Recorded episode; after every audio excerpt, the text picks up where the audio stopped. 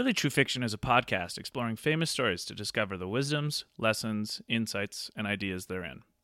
Be advised that there will be heavy spoilers for whatever story we are discussing in this episode, as well as potential spoilers for other stories. Check episode notes or social media posts for additional spoilers. Please note that this podcast contains so many bad words and so many crude observations. If this is not your jam, please don't bring the toast.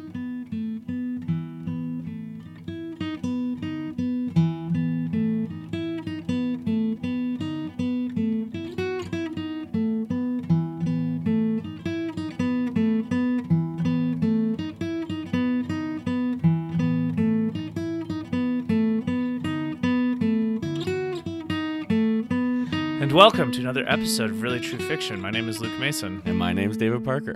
David, who is John Galt? Is he really a person or is he just an idea? I have actually been saying that uh, to kids at work. Who is John Galt? yeah. Well, like when they ask me a question that You're just I. like- well, I, maybe we should narrow this down. Yes. Hello, everybody out there. Before we get too nerdy here, we're we're talking about the novel Atlas Shrugged By Ayn Rand. by Ayn Rand, and the very first line in the Basically, novel. her manifesto on Yes. how the world should work. And does it manifesto? Oh, oh my god! does goodness! it ramble? yeah, as you can tell by our tone, we have much to say about this book. However, the very first line of the book is a question Who is John Galt? And my interpretation of that question, the meaning of it is who's who could possibly know this answer to the question you're asking me? So I'm going to ask you a question with an equal inability for you to answer it. right. I don't know. Is that kind of what it seems like to you? Well, yeah, it does. It seems like I mean, obviously, throughout the book, there is there is a character named John Galt, Which we I, find who the expression is named after. But I think there's actually more significance to it than even that. And Uh. it's it's a question of what is this idea that this person's supposed to represent? Oh, okay, And yeah. that that does get played out throughout the yes, book. Yes, you're right. I mean, a lot of my friends are libertarians, so this Mm. book is is often read by them and I The Bible. And and they would and I think the that is a, a common joke among people who Sure. are, are nerd out on this thing like Yeah. who is David Parker? Who is Yeah, like, yeah, Josh? yeah, Like, yeah, you know. Yeah, I think you're probably right. I do think as the book goes on, and especially as we learn more about the character John Galt, the question does take on that more who is this kind of heroic person and what are the characteristics And why do about I him? keep hearing this name? Yeah. I think that's kind of a maybe a cultural uh, Mhm. touchstone that has happened from this book, where it's like, why why do I keep hearing about this person and I have no idea who it is? Because Yeah. really, that's what's happening to so many of the characters. They keep Yeah. hearing about him, Yeah, yeah, yeah. Though uh, but he's so mysterious and like unknown. so that interpretation of it though, I think that's a little bit more uh, said by the characters who are in the know Yes, about yes. this, right? The uh, the the producers or the or the world The movers colloquialism is, Yeah. is more. Uh, I can't answer that question. Yeah, yeah, Yes. yeah. And so when I jokingly say it to kids at work who are so far removed from understanding what I talk about anyway, so let alone this, uh, they'll ask me a question. I'll be like, "Who's John Galt?" And I'm just answering it in a way it's like I have no answer to your question, so I'm going to give a question to you that you can't have an answer for, so that you understand how I feel about your question. Right, right. And did they get it? Does it get through to them? Well, no, I mean it, it does. Uh, not really. the little joys of being Luke Mason. yeah.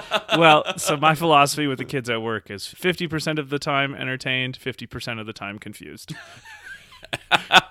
and the fifty percent of the confusion's for your benefit, right? uh, yeah, I mean it's it's uh, partly educational, but mostly just I have this little shtick with the kids at work where they'll ask me a question and I'll give them an answer I'd give to an adult. right, right. not like adult themed, obviously, but uh, adult intelligence. And then they're like, "What?" And then I explain it again in then language they they, can understand yeah, no, just I don't leave kids hanging right. with uh, questions and confusion, but I do start that way.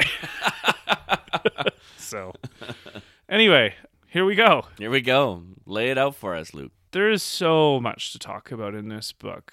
This is the second time I've read it for this podcast. I read it, I think, about five years ago for the first time, and then again for this. And I honestly don't know where to start.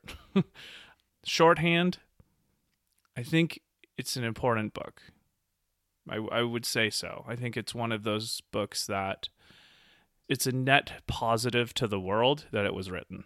Right. Right. Yeah, I'd agree with that. That would be how I would phrase it. There is so much of this book that didn't need to be written.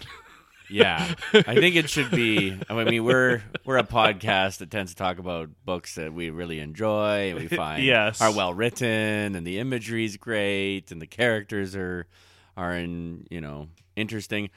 This is not one of those books. No, I- Um, I don't think I've ever read a book that I think is this important and this boring. yeah, like you know? it's very preachy. Yes. like uh, you're reading a pamphlet. So, okay, here's the fact of the matter is that we did Dostoevsky. Dostoevsky is a great thinker and a great writer. Yes. We did Dickens. Dickens is a great thinker and a great writer. Here we've done Ayn Rand. Ayn Rand is a great thinker and a terrible writer. Like quite bad. this this the prose of Atlas or, or maybe not even a terrible writer because she has some good prose. Okay. I would say she cannot craft a narrative. It's just bad literature. It's bad literature. Yes. right? Her good characters are too good. Her bad characters are too bad. There aren't really any characters in between. And so here's what here's what I took away from it. They're not human. no, There's no humanity. there's in just ideas. Yeah. Pure like almost platonic Yeah, forms platonic of the ideas. ideas. That's how I was going to say that. This is a platonic book. And on top of all of that, the edition that we have, uh, it's the Signet. It's the Signet 50th anniversary edition. So Atlas Shrugged was published in 1957. So the Signet one we have, I think it clocks in at 1,069 pages. These are not like big, large lettered pages. No. Like, this is The like font biblical. is tiny. so this is probably the longest novel we've done so far on Yep. this podcast, yeah. and the least interesting. and you know what? Well, Here's okay, not the least interesting, uh, the least, The least- uh, enjoyable. the least enjoyable to read as yes, a pr- experience. exactly, exactly. This is not an and, experiential book. and I don't even want to. I think probably a, a better criticism because I'm whinging a bit on this. A better criticism is that I think probably all of the most important ideas that she gets through in a book she could have gone through in a 300 page book. yeah, like I- she's she's long winded. It's very long winded. There are sections. I mean, John Galt's speech is like 80 pages. I know the mountain, as me and my friends call it. Jesus. Like it's like it's not a fun thing to read, but it's a, like an accomplishment when you get to the top. Yeah, top. and there are just these these scenes that are they drag out and out and conversations that are just so long and you're like I get it. I get who I'm supposed to like. I get who I'm not supposed to like. Stop pounding this into my I head. I get why I'm not supposed to like them. like, there's no mysteries here. You don't have to keep explaining to me reasons why I don't like Dr. Ferris or I don't like Stadler, right? yeah, yeah. But she just keeps going and going and going. So it's like, there's a part of me that thinks she's just trolling us. You know? like, I mean, wonder if yeah. there's some trolling going on here. I think she took herself pretty seriously, though. Maybe, but I Yeah. don't. I, I have seen a few interviews with her because she um. Okay, so a little, and this will be relevant too for the themes of this book and the philosophy of it because this is essentially a book about philosophy. It's not a book about narrative, like you said. Yeah. So Ayn Rand, the author of Atlas Shrugged, was she was born in the Soviet Union. I'm pretty sure in 1905. I looked that up on Wikipedia a few weeks ago. So she would have been 12 during the Bolshevik Revolution. So she was in the Soviet Union and, and witnessed the Bolsheviks coming to power firsthand as a young girl. And I think she left she left the Soviet Union around age 20 to go to the United States on a like a student visa and then just never came back. Like she figured out how to not get deported Yep. and yep. then lived the rest of her life in America. So it's interesting. She spent the first 20 years of her life in, well, you know, post-revolutionary. Well, no, I mean 12 years in the end of the Tsarist and part of eight Russia. years in the after the Bolsheviks. Yeah, and so she would have been privy firsthand to what left wing power groups would have been like. And interestingly, in a way that I don't think anyone in America could say now, is um, powerful, violent left wing power groups. yeah, Right? Well, who were in like con- complete control of the yes, mechanisms of who state. weren't who weren't the uh, people complaining to the state, but who were the state. Yeah. And so she got yeah. to see a lot of those travesties which you don't need us to spell out.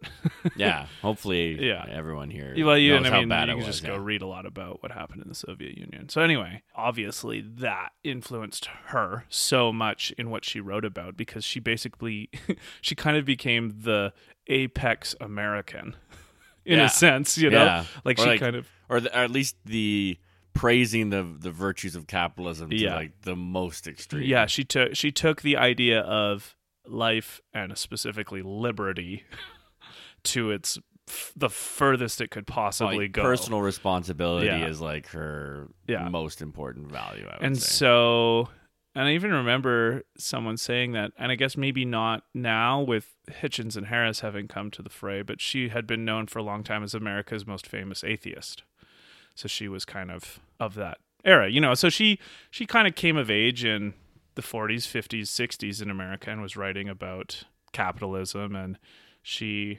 invented or came up with this she's a better philosopher than she is a novelist Well, yeah, let's take a moment and read the uh, her kind of summary of what objectivism is for the for Yeah. those who haven't read this. I know there'll be some of you, and then for as a reminder for those who have. Yeah, so objectivism is the philosophy of Ayn Rand.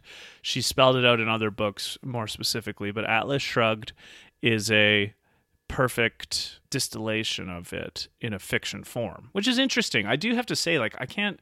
Are there any other famous philosophers whose philosophical ideas are manifested through a novel? Maybe George Orwell, I guess, but I would never have called him a A famous, philosopher. he's not really a, he's a novelist. Yeah, and an essayist. I think. Well, maybe one of the things that we're we're always trying to do here is point out that all authors are Sure. somewhat philosophers, uh, or at least psychologists, or Yeah. whatever we Yeah, yeah. want to. Gr- I mean, a lot of people have said that Dostoevsky has the best ha- had the best handle on the human psychology of any writer, right? Right, And yeah. so, is he a philosopher? Well, I don't know, but I think all novelists are to some extent. She just took it to the extreme of actually coming up with and articulating Mm-hmm. a philosophy originally through a novel, yeah. which I don't think most have done. No, I, I don't. I mean, the thing is that it's she's so it's so blatant. There aren't many novels that are philosophic that are this blatant. no, none that I know. I, of. I don't know any. Yeah. Maybe they're out there, but and I think that's part of why it's hard to read is because there isn't any subtlety yeah, to what's going like, on. like one of the things I love about reading novels is is that the, the ideas will sometimes get under my reason and then Yeah. like worm their way into my head. Yeah. That that doesn't happen with this one. Everything in this book is at the level of consciousness. yes, yes. There's no subconscious shit going No. on, which I can't complain too much about if I'm wanting to take the philosophy seriously. So, David and I were joking before we started recording how everybody who has read Atlas Shrugged listening to this has read it before this podcast, and no one who hasn't read it will read it after this podcast. And we encourage that. If you haven't read Atlas Shrugged, do yourself a favor. Do not read Atlas Shrugged. Let us do it for you and we'll tell you about we'll it. tell you about it. And if you want to learn more, like you could just read some articles about it because this is a almost 1100 page book. so anyway, objectivism. At the end of Atlas Shrugged, there's a little section here of Ayn Rand herself distillating objectivism. And she was once asked if she could present the essence of objectivism while standing on one foot, and her answer was one, metaphysics, objective reality. Two, epistemology, reason. Three, ethics, self interest. And four, politics, capitalism. She then translated those terms into familiar language. One, nature, to be commanded, must be obeyed. Two, you can't eat your cake and have it too. Three, man is an end in himself. And four, give me liberty or give me death. So there's some expanding of that too. So metaphysics, I know we've talked about it a lot here. Just for anyone listening to metaphysics is an idea in philosophy of what really exists. Yeah. like what exists beyond the scene, the sense data driven world. Her She's saying nothing. she's saying, yeah, like that's what it is. So, reality, the external world, exists independent of man's consciousness, independent of any observer's knowledge, beliefs, feelings, desires, or fears. This means that A is A, that facts are facts, and that things are what they are, and that the task of man's consciousness is to perceive reality, not to create or invent it. Thus, objectivism rejects any belief in the supernatural and any claim that individuals or groups create their own reality. So, for someone like Ayn Rand or an objectivist, if the tree falls in the forest, does it make a sound? Well, it makes vibrations in the air. in the air that if there was a person there would call sound, but since there's not, it doesn't matter what you call it. The reverberations still happen. yes, yes. that que- yeah, the question becomes unimportant. Yes. Epistemology. So, this is the study in philosophy of how we know what we know, how we come about methodologically getting knowledge. So, she writes Man's reason is fully competent to know the facts of reality.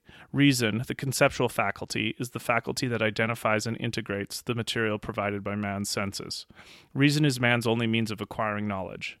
Thus, objectivism rejects mysticism, any acceptance of faith or feeling as a means of knowledge, and it rejects skepticism, the claim that certainty or knowledge is impossible. So she loves Aristotle. Loves Aristotle. all three parts Loves of the logic. book.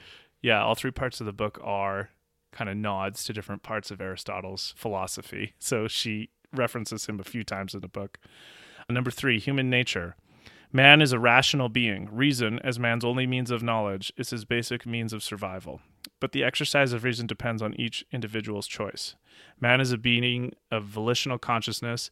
That which you call your soul or spirit is your consciousness, and that which you call your free will is your mind's freedom to think or not. The only will you have, your only freedom. This is the choice that controls all the choices you make and determines your life and character. Thus, objectivism rejects any form of determinism, the belief that man is a victim of forces beyond his control, such as God, fate, upbringing, genes, or economic conditions. So, actually, in that sense, it reminds me of existentialism. Yeah. The taking your facticity and as what you have, like, no one can control that anyway. So then it's what you do next, which is interesting. Ethics. Reason is man's only proper judge of values and his only proper guide to action. The proper standard of ethics is man's survival, qua man, i.e., that which is required by man's nature for his survival as a rational being, not his momentary physical survival as a mindless brute. Rationality is man's basic virtue, and his three fundamental values are reason, purpose, and self esteem. Man, every man, is an end in himself, not a means to the ends of others. He must live for his own sake, neither sacrificing himself to others nor sacrificing others to himself. He must work for his rational self interest, with the achievement of this own happiness as the highest moral purpose of his life. Thus, objectivism rejects any form of altruism. the claim that the the claim that morality consists of living for others or for society. Now, I think this is the point that has made Ayn Rand a villain Yeah. in yeah. popular culture, or people who maybe don't study Ayn Rand deeply. Or And I- capitalism. yeah, or like, capitalism, th- right. This is the this is the heartless Right. side of things, and she she is the best articulation of why there is a heartlessness to capitalism. Yes. I'll just put a flag here. I had a weird experience reading this book with this particular part of Ayn Rand's philosophy, and it was this. I think she's probably a little bit misunderstood. I think that she has some good points there that could be fleshed out better if properly discussed. I think she does a horrible job of doing that. I think she is one of the worst of this specific, the ethics part of her philosophy. I think she's one of the worst speakers for it. Yeah, she's like she's not she's not caring. No. She she has no uh, empathy. she didn't seem to see why other people would think that this part was weird. Like No, yeah, I think she's a big blind spot for yeah, her for sure. she got kind of caught up in this. Like she, she's been, I mean, she wrote a book called The Virtue of Selfishness. She's been uh, deemed to be the queen of selfishness. Like, and so I think conceptually, it's useful having a difference of category between selfishness and self-interest that I don't think she worked very hard to differentiate. she also worships independence yeah. in a way and sees contractual relationships as the only kind of important like, yes. Yeah. only yeah. mutually beneficial agreements Mhm. are are a, a real thing. Mm. I will say, I think we'll talk about this more when we get to the characters. That is developed well in the psychology of her heroes. Yes. I do, I do think she does get to the first person better than the social through the novel. That's one of the strengths of the novel. Actually, I think that's probably why she wrote it as a novel because she wanted Yeah. to. I think she has to. She's smart enough to know that what the criticisms would be, right. and so and this might be why she went the platonic route of of making her heroes, you know, so perfect and her villains so awful. yeah, But I also from what I understand about her, that's how she saw herself. Mm, Right. Yeah. And, and there was moments of cognitive dissonance that, that really bothered her. sure.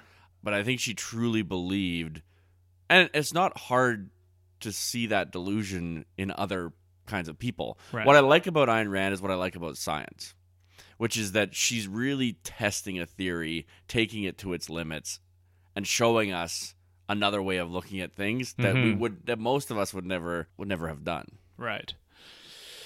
Yeah. So, I mean, we'll get into all of that because it is interesting. And I actually I did I enjoyed a lot of this book. It's maybe hard to tell from my tone so far, but there was a lot of especially Hank's first person musing. Like when we get Hank's perspective in the book, I loved it. I really thought it was so the best explanation of objectivism in a person's life. I, it was so good.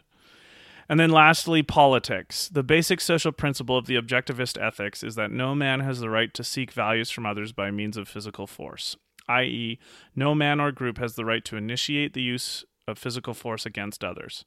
Men have the right to use force only in self defense and only against those who initiate its use. Men must deal with one another as traders, giving value for value, by free mutual consent to mutual benefit.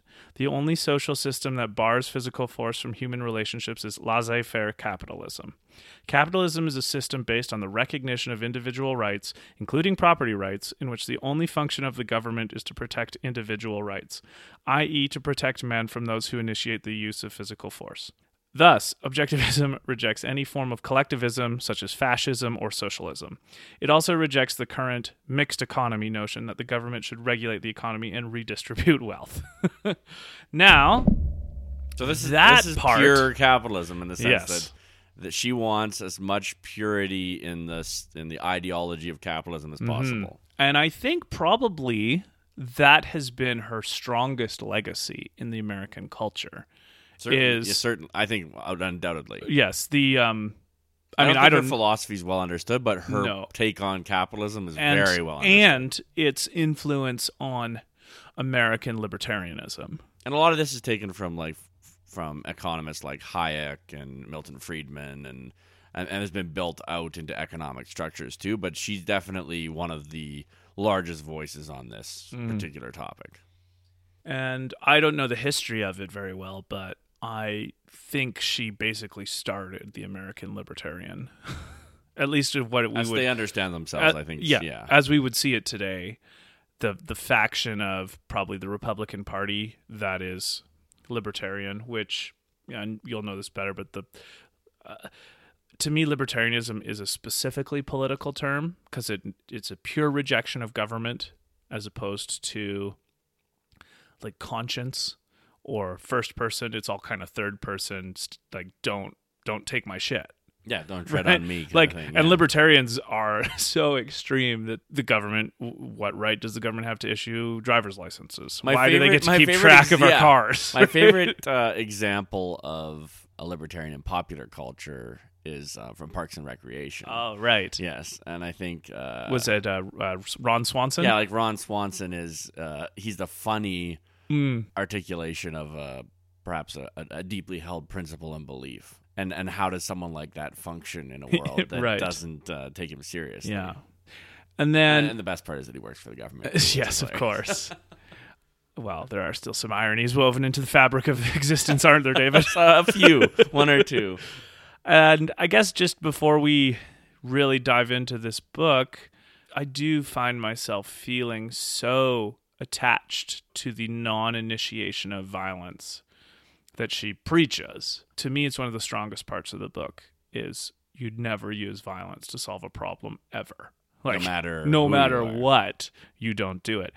And she seemingly has a great break. Okay, here I am telling a lot of what she did well in a book I had a hard time with.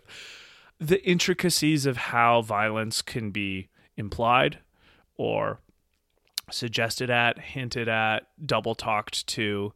She's so good at that. At, at showing how she, how kind of rips the veil off of Yeah, this idea of exactly. good. What I love about her, and I think why she's so endearing to so many people. I mean, we've talked about this before. Rat poison is ninety nine percent good food. So much of what she writes, whether it be about sex or government or relationships is dead on.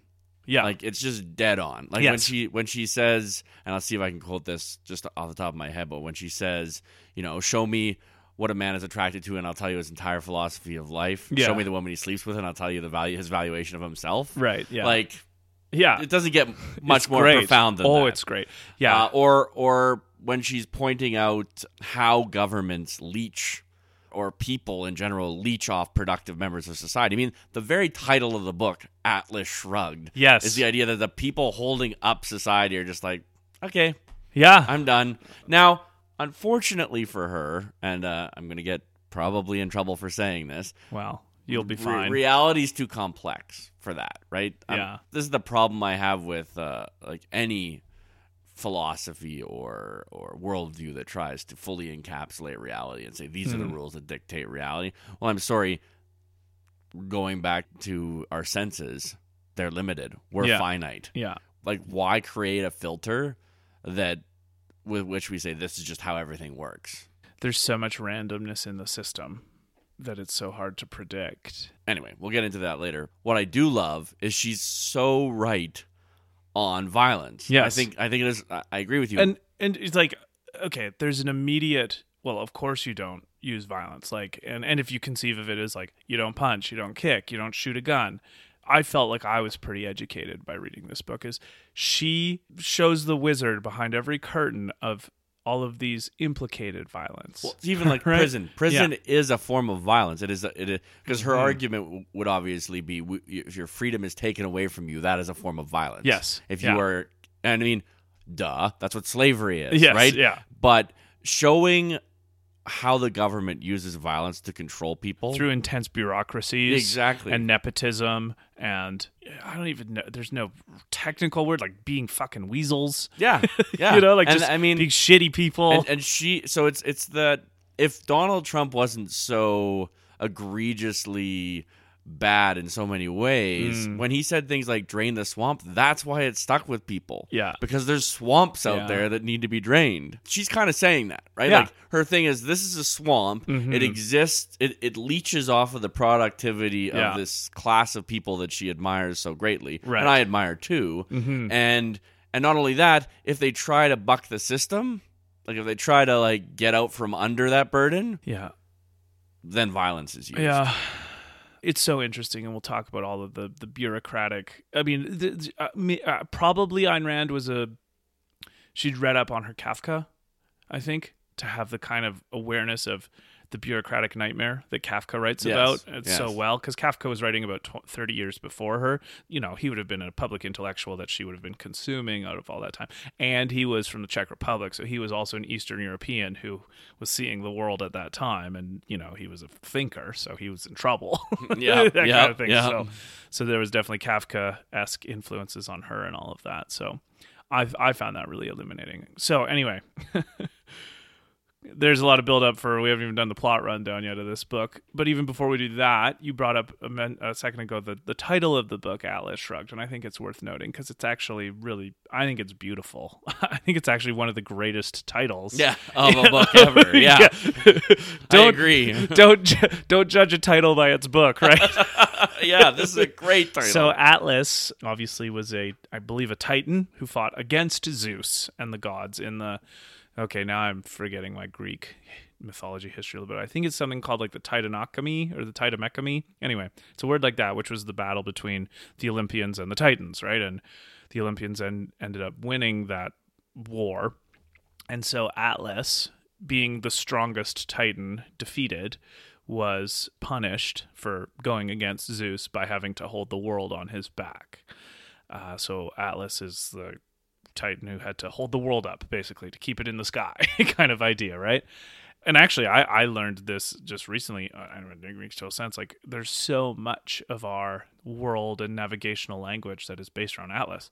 Like, the Atlantic Ocean is named after Atlas. right Right? right i didn't Yeah. even think yeah The um, you know, like the an atlas, like Right. like traveling by like using the stars and stuff like that, or a like a map kind of thing. So that whole kind of area of thought is inspired by his name, which I love learning about that kind of stuff that the, Yeah, Gre- that the Greeks roots gave us. things, yeah, yeah. yeah.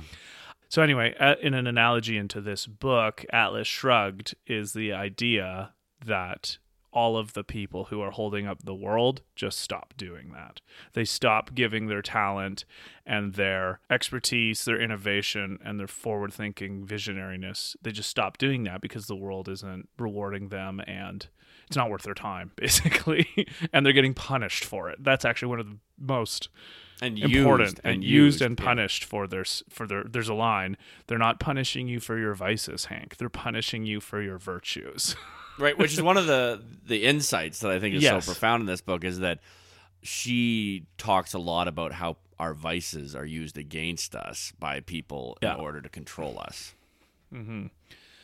so since you read this book more recently than me do you want to do your oh. well, well the thing is i read this book like six weeks ago from recording and you've read it about two weeks ago Yeah. So we will definitely have all of the main points in mind, and I've made a lot of notes, but a thorough plot rundown is probably impossible and not needed. There are the broad strokes. yeah okay Oof. it's hard to keep it all in my head Yeah. Well, Um, we'll do it together. yeah i mean we start off we're introduced to dagny when she's young Yeah. and to various love interests that she has and care and and one of the things i love about this book is Ayn Rand's passion for women. Yeah. True. Um, like, True. like there's that great uh, iconic line where it's like she was 12 when she told Eddie that she would run a railroad, Mm-hmm. and it was not until she was 15 that she realized running railroads wasn't something that women did. Yeah. and then she said, "To hell with that," and never thought about Right. it again. Yeah, and so Dagny Taggart is arguably the main character. I would say her and Hank are kind of co-main characters for a lot of the book. John Galt becomes the main yeah, character. yeah. I but I, I would say on balance we probably get Dagny's perspective the most in the book. and hers is potentially the most confused at first. Mm. She knows what she values, and she has, as with all of Ayn Rand's characters in this book, uh, or all her heroes rather, they are people of of conviction and principle, Mhm. unbreaking conviction that that there's a certain way the world works, and that there's a there is a right and a wrong, and but the right and the wrong is very materialistic. Like it's not as, as we pointed out earlier metaphysical at all. Anyway, so she begins her journey into. Oh, we we follow her.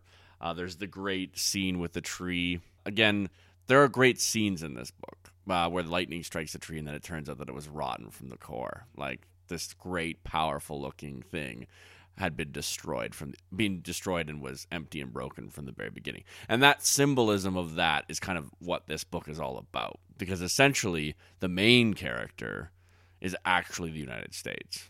Uh, some dystopian future of the United States Yeah. in which all of the evils that Ayn Rand lays out of bureaucracy of of freeloaders of um, Basically her fear of communism taking over the United States. Yes, but like, but this even more uh, pathetic version of communism that is just a slow, cancerous rot Right. as opposed to a revolution. Yeah, it's like uh, bureaucratic Bolsheviks, not warlike ones. yeah, Uh, yeah, and this is all kind of told through the story of Dagny's rise in this railroad empire that Yeah. her family's a part of, and she goes through a number of different steps in which she kind of takes over that and, and begins to revolutionize Mm. Yeah. because of her innovation and brilliance and Yeah. and thoughtfulness and and, and attention to detail uh, she begins to revolutionize this this railroad business Yeah. And- the entire industry. the entire industry because she's that much better yeah. um, And- her, she and- is so meritorious Yes. that she's changing an entire industry. And industry. she knows how to find other people as meritorious as her to give her the products she wants, even if all of her safety officers and everyone are saying, "Don't use that stuff. It's which not is tested." how we meet Hank. Yes. uh, but uh, but going back for a moment on that, the the thing that I find fascinating is we know these people exist.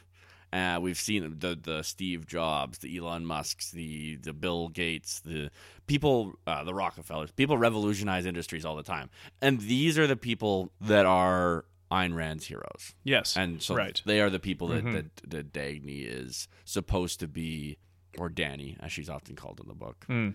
Uh, these are the people that she's kind of mirrored after. Yeah. So she so she's building this, but but there's this nefarious underground of regulation and, and these these Yeah. people in government or otherwise. And importantly, she's not actually the president of the railroad. She's the vice president, and her brother is the president. and her brother's one of these slimy, Yeah. useless individuals. just never-ending who- excuses. Who, who likes to leech off the system and loves loves the cocktail parties and the prestige and loves being the president of a company. yeah, And we all know people like this. They have no real interest in the thing they're doing. It's they like being something and don't like doing something. Oh yeah, I mean, it's a more serious, or it's an attempt in fiction that's taking itself more seriously that I think Arrested Development does hilariously and without taking itself too seriously when it makes GOB the president Yes. of the Bluth Company, but Michael is the actual And he's doing all the he's work, doing yeah. all the work, but he doesn't have the title. Yeah, kind of and I mean, we, I mean, the, I, I think that uh, this book does that incredibly well, uh, laying out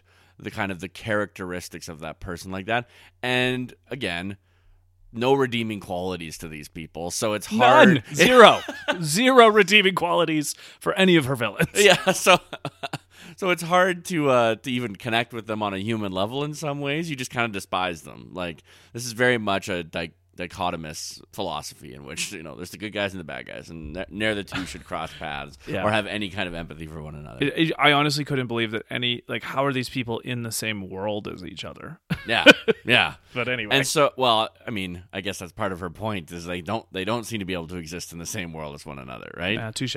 Uh, so so Dagny she meets Hank, uh, and they begin working together, and they're Mm-hmm. and doing some incredible things. Because Hank produces steel. And she needs better railway tie, or she needs better railway uh, for her trains to go faster, to improve their um, efficiency, to increase profits, you know, and help industry in general.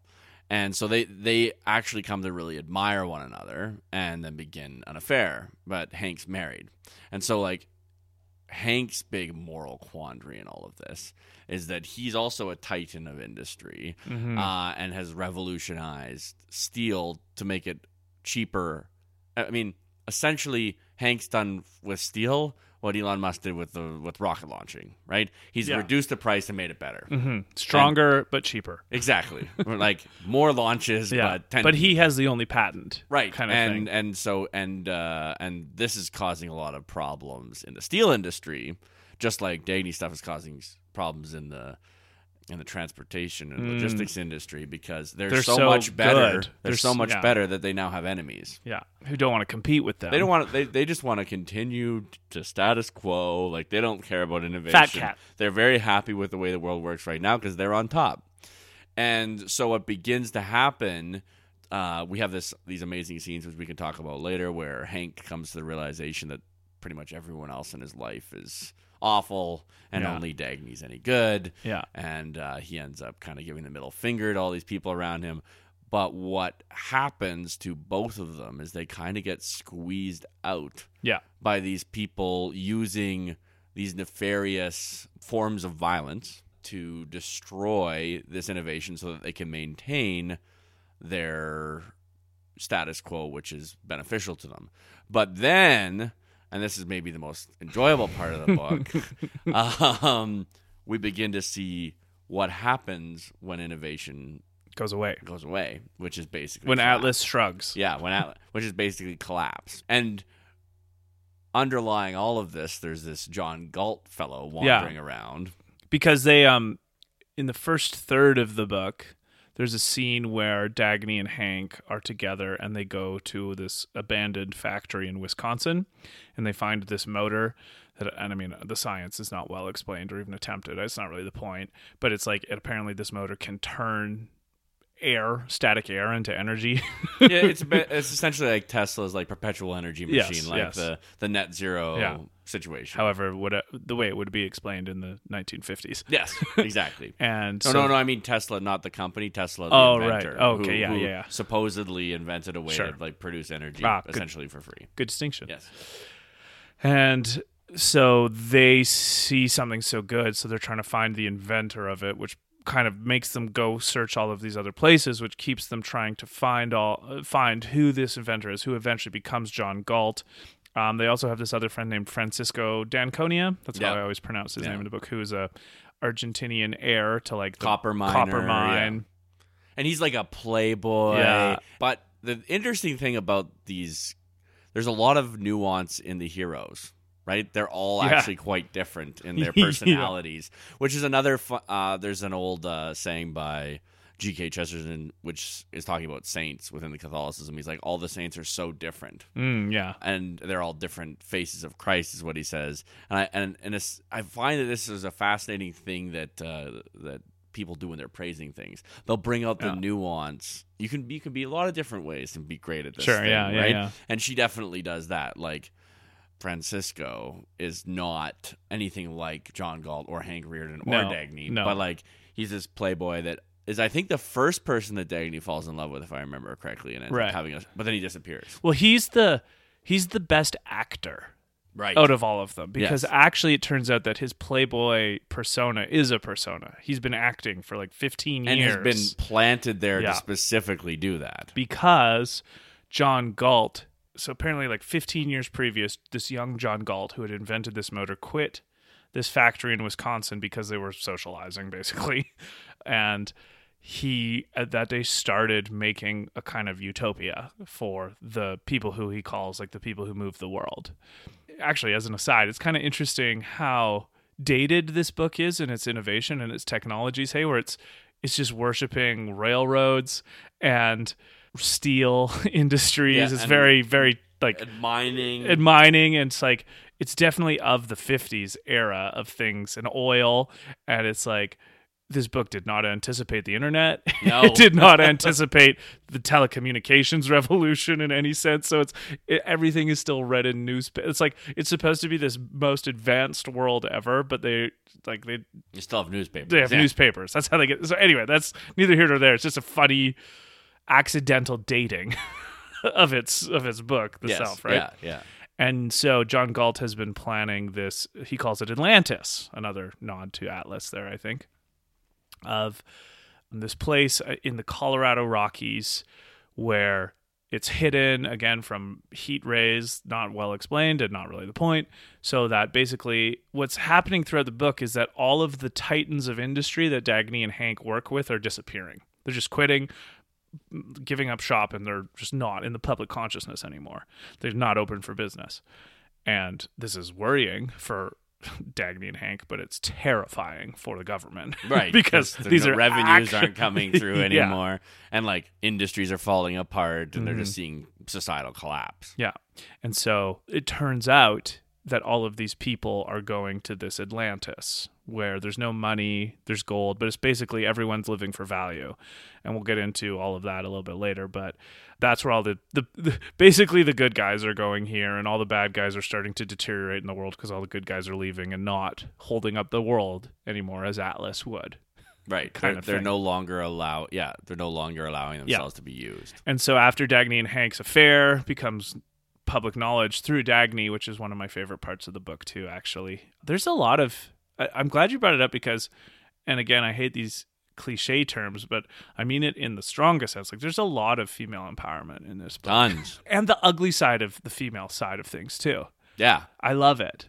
It's so it, this book. I love that this book was written by a woman. Well, that's the most interesting part of of Dagny's character. Like there are scenes, like one of the most beautiful scenes. As as much as I've kind of said that this isn't. That's why I said it's not bad writing. Okay, Because when Fair. Dagny's like um, coming out party, right, where, where the description of it is Mm. incredible. Like the the way that the conversations are described, the way that the environment is described, uh, it's really good writing. sure. It's just that uh, then there's pages and pages and pages Okay. of I will. Uh, I I think probably a more accurate put it of how I feel is it's good writing about a lot of boring stuff. okay. There's a lot of enough. boring explanations about steel Yes, and yes. railroads and uh, sociology classes and Yeah, stuff like this. They're just like whatever. so as we find out, Francisco and John Galt and this other guy Ragnar, I think his name is. He's Danish. These three guys met at school when they were in university, and they were actually working together. And to- Ragnar's a bit of a pirate. Yes, like he's yeah. uh, he's kind of been. There's three. The, they're kind of like the holy trinity of this project, right? Yeah. One is the actor playboy, the other is the mysterious unknown, and the other is this kind of terrifying. yeah presence on the high seas who he uh he basically sinks all the ships that are stealing as as far as they're concerned Yeah, like the yeah. tariffs and whatever but they don't attack any military ships because it's the role of the government to protect its citizens Yeah. i love that kind of like like it's just it's like this whole book every character's final philosophy is so complete and polished and they just know what to do in every Basically, no situation. dissonance at all. Like it's so funny the only all issues towards their personal success coming from external sources, not from internal yeah, sources. yeah, yeah, yeah. They're basically gods in human form who just have to deal with leeches. Yeah, It's, exactly. It's, it's pretty funny. yeah. That's how you can tell it's a philosophical tome and not, not, a, not a- not a psychological novel, right? Yeah. And John Galt has like a 80 page speech at the end, which is really just the total uh, exposition of Ayn Rand's philosophy through the novel. So really, you could read that 80 page section of the book And then you'll know. get yeah. the whole book. But we read the whole book. So at the end, they go to this Atlantis, and um, I think the last scene of the book, which I actually loved, I thought it was so good, is people getting off the train, like the Tag- Taggart Transcontinental, was was it called? The Comet, the like the most advanced, technologically superior piece of machinery in all of human history at the time, to go join roving bands on horses, to go find their meals because civilization yeah, has just completely collapsed because there's no one around to do good work anymore because everyone who's done good work has quit because they're not getting rewarded or treated right by Yeah. the world.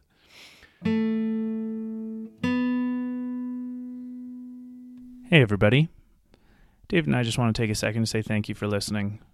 Making this podcast has been a great experience, and we really appreciate all of you who choose to spend some time with us.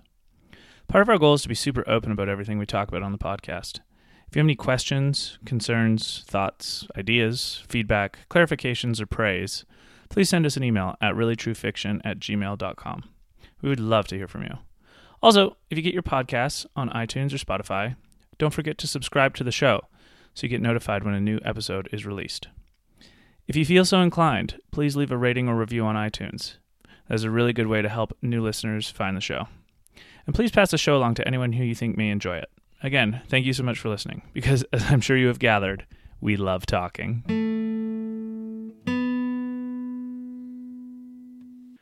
And so, So, objectivism. Yeah.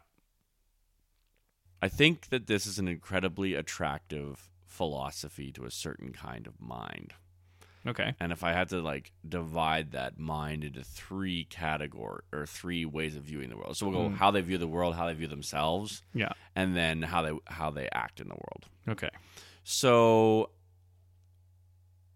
this mindset is a perversion, I think, of what Jordan Peterson pushes for all the time. And he's always pushing for radical personal responsibility.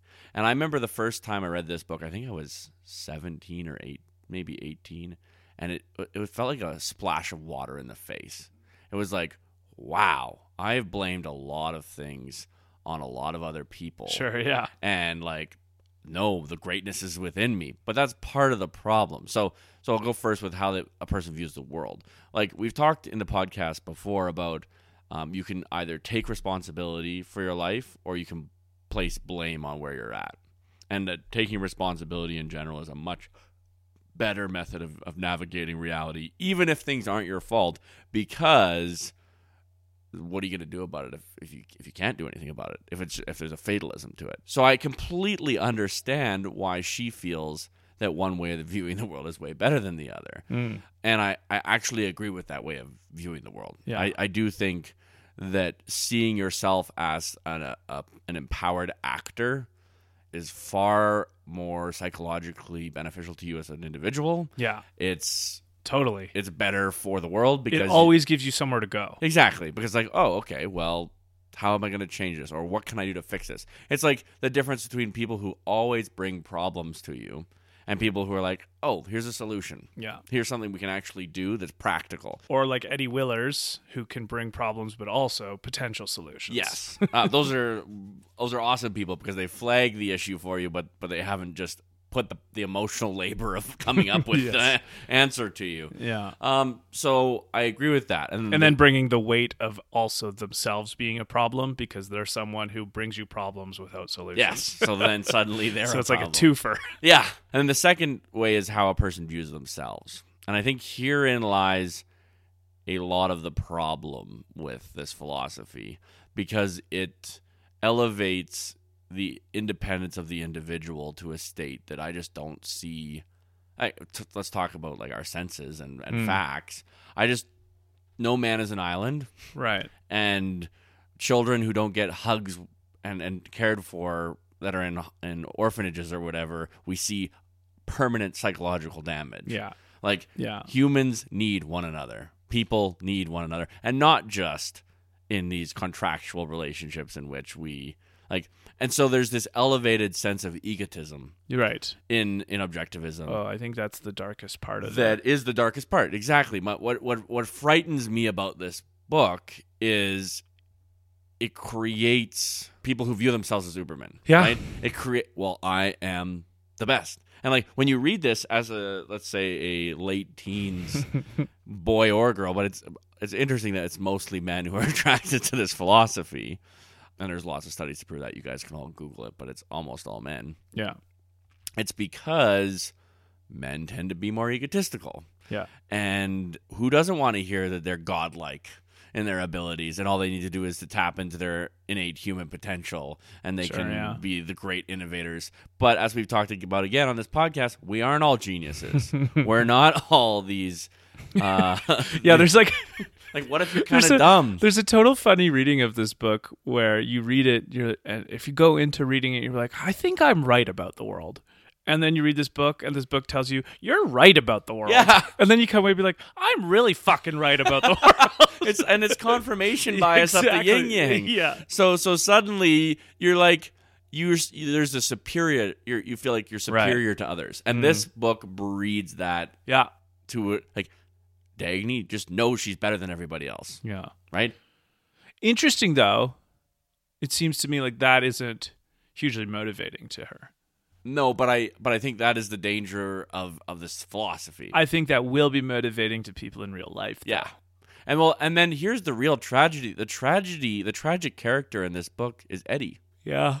right? Because he's just not good enough to make it into Yeah. the great people. Like, Yeah, I didn't understand that how at the end of the book he wasn't invited into Atlantis with everybody because there are a lot of lines earlier that say he even though he doesn't have the intelligence, he has the moral fiber right. to be allowed to be with the great people. yeah, except he just kind of chooses not to, and I think it's because he doesn't feel worthy or something along those lines. Yeah, I don't know. I thought that was a little bit confused. yeah, I I, I thought it didn't make sense that he didn't get invited to go with them right. because he was actually an ally of Dagny and unwittingly of John Galt Yes, for a long time. yeah, agreed. So anyway, those okay. So yeah, Uh, so that, that's the first two, and then the third is how do I, how do we act in the world? Mm. And I actually think this is the most optimistic side of this entire book because it's essentially the idea that we can solve the problems that face us that we we have the capacity inside of ourselves to act and and change and innovate and create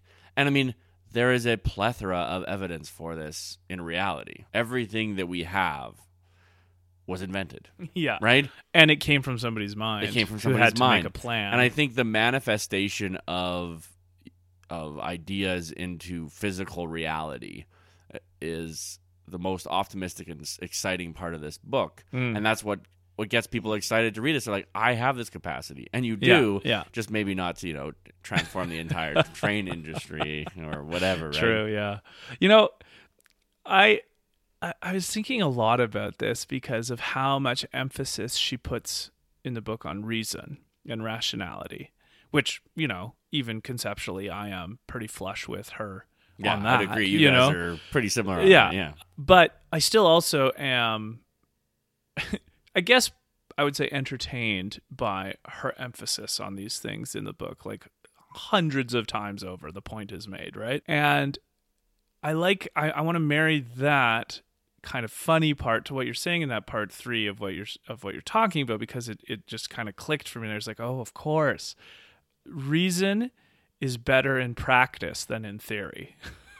Oh, right? right. Once you actually have to make stuff in the world, reason manifestly shows its utility and Right. its and its benefit. But once you start like trying to theorize about, well, what is reason? Can we be reasonable? There's like all these hangups uh, conceptually and philosophically, and so which she philo- doesn't really seem to care about. no, she doesn't. No. However, philosophers have spun their tires for you know millennia now on the efficacy of reason or not, and Yes. Yeah. just how we must be reasonable. What does it mean to be reasonable? Are you being reasonable when you say you want to be reasonable? Whereas that hopeful part you're talking about is the man or woman who goes out into the world and doesn't worry so much about what the theorists are doing with reason, but just go out and apply it to their projects. Yeah. And then see results. Yeah. Right. And so that's I like that. And I also I'm so I love that you kind of put it in those three categories that way because it's such a good columnization of them because I made a note specifically on that point of how you would see yourself if you were a Dagny or a Hank or an Ayn Rand. Right. let's say Right. Right. because I mean, you and I have talked about this a lot, a little bit on podcast and a lot off of podcast. Is intelligence the only authentic way to show sincere appreciation? Is that semantic? Uh, and I thought this was very binary, but that you admire it for the things you want to be admired for. So, what I'm saying there is that I know we've talked about a comparison of elitism between Emerson and Nietzsche before. Yeah. And Yeah. Nietzsche's take is the superioristic. No, there's this select And Rand's few. is the superioristic. not as much as Nietzsche, but I think more of that ilk than the Emersonian take, which I would want to be a spokesperson for, which is the more democratic elitism, right? Of calling out the highest. Because there's the line. It's one of my favorite. I think it's a chapter title actually, but it's one of my favorite lines in the book. Is for the best that is within us. Right. Right. Right. But I Rand think what doesn't, she doesn't she- address. She, doesn't talk very much about who that would apply to. no, and she doesn't. What she doesn't talk about is what if your best sucks? what if like all of your efforts and everything you try to do, and you're just not that good at anything? Like these people exist. I thought, and there isn't nearly enough psychology in this book. I thought the one part of psychology done well in this book was when she talked about how the motivating force for someone to try to do their best is actually the point. Right. Right? And so even if you well, no. fail So she in says your all this, but then if you like get to the ethos of the book, where is the conversations about the like the really hardworking individual who just okay? So here's an example. we don't get their stories. There are people At all. whose IQs are so low that um, they have trouble folding paper and putting it in envelopes. Like these Yeah, people exist, sure. right? And they're not that uncommon, right? There's like a percentage of the population. It's not like a tiny fraction. A percentage of the population that has a very low IQ. All And- right, we want to. We'll do an impromptu study. Write in if you can, or get someone to help you to write in if you're someone who can't lick your own envelopes. My point is, what does Ayn Rand's philosophy? It's like survival of the fittest. She's incredibly Darwinian in the idea that it just like let them die. Yeah, but like that is such a huge oversight of people who can't necessarily like who don't have the physical or psychological functioning. Like that oversight is so huge. I feel like if she has nothing to say for that or just says fuck those people, like she can't could she be this taken seriously if she has no Well, conception well, for those you- kind of people? We both read the book. Where is the are these people considered? it's not certainly not much if any i i don't know like i feel like there are certain parts of the book where she's dagny or hank are talking to like their foremen or their Right, but I'm, workers ta- I'm who th- those are still competent people. I'm talking about like someone who suffers from like cerebral palsy. right well I, no i think okay i don't know i, I can't remember but I, I feel like there was a part of the book where they talked about people who are severely handicapped can be helped right i don't know maybe not I don't remember it. There could be. Don't- Mm. It's a very long book.